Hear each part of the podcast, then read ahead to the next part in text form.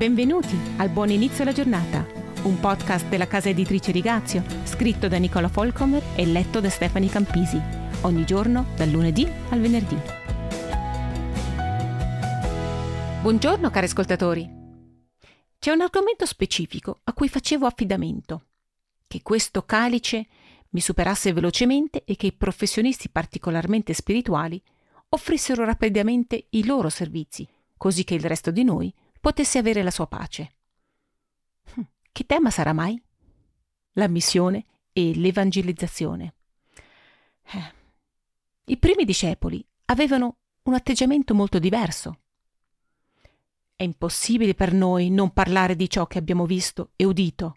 Atti 4:20. Dicono Pietro e Giovanni quando vengono arrestati per aver predicato la resurrezione e portati davanti all'alto consiglio. Non credo di essere la persona giusta, mi autoconvinco, mentre tutto il mio essere resiste all'idea di diventare missionaria. Immagini di fanatici religiosi lampeggiano nella mia mente, opuscolo in mano, avidamente alla ricerca della loro prossima vittima, pronti per il salto missionario.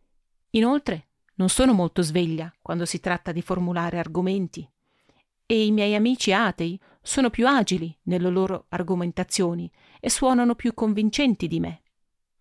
Non voglio essere vista come una fanatica del culto. Piuttosto lasciate che se ne occupino coloro che sono abbastanza risoluti o spirituali per tali azioni.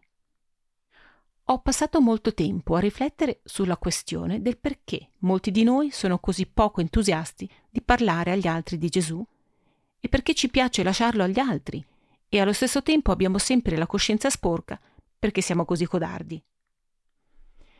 Vivere come ambasciatori della croce e della risurrezione, questo è il tema di aprile.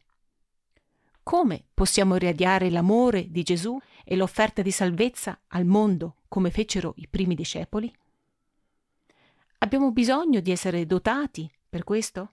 Di saper parlare bene? Di essere teologicamente adeguati?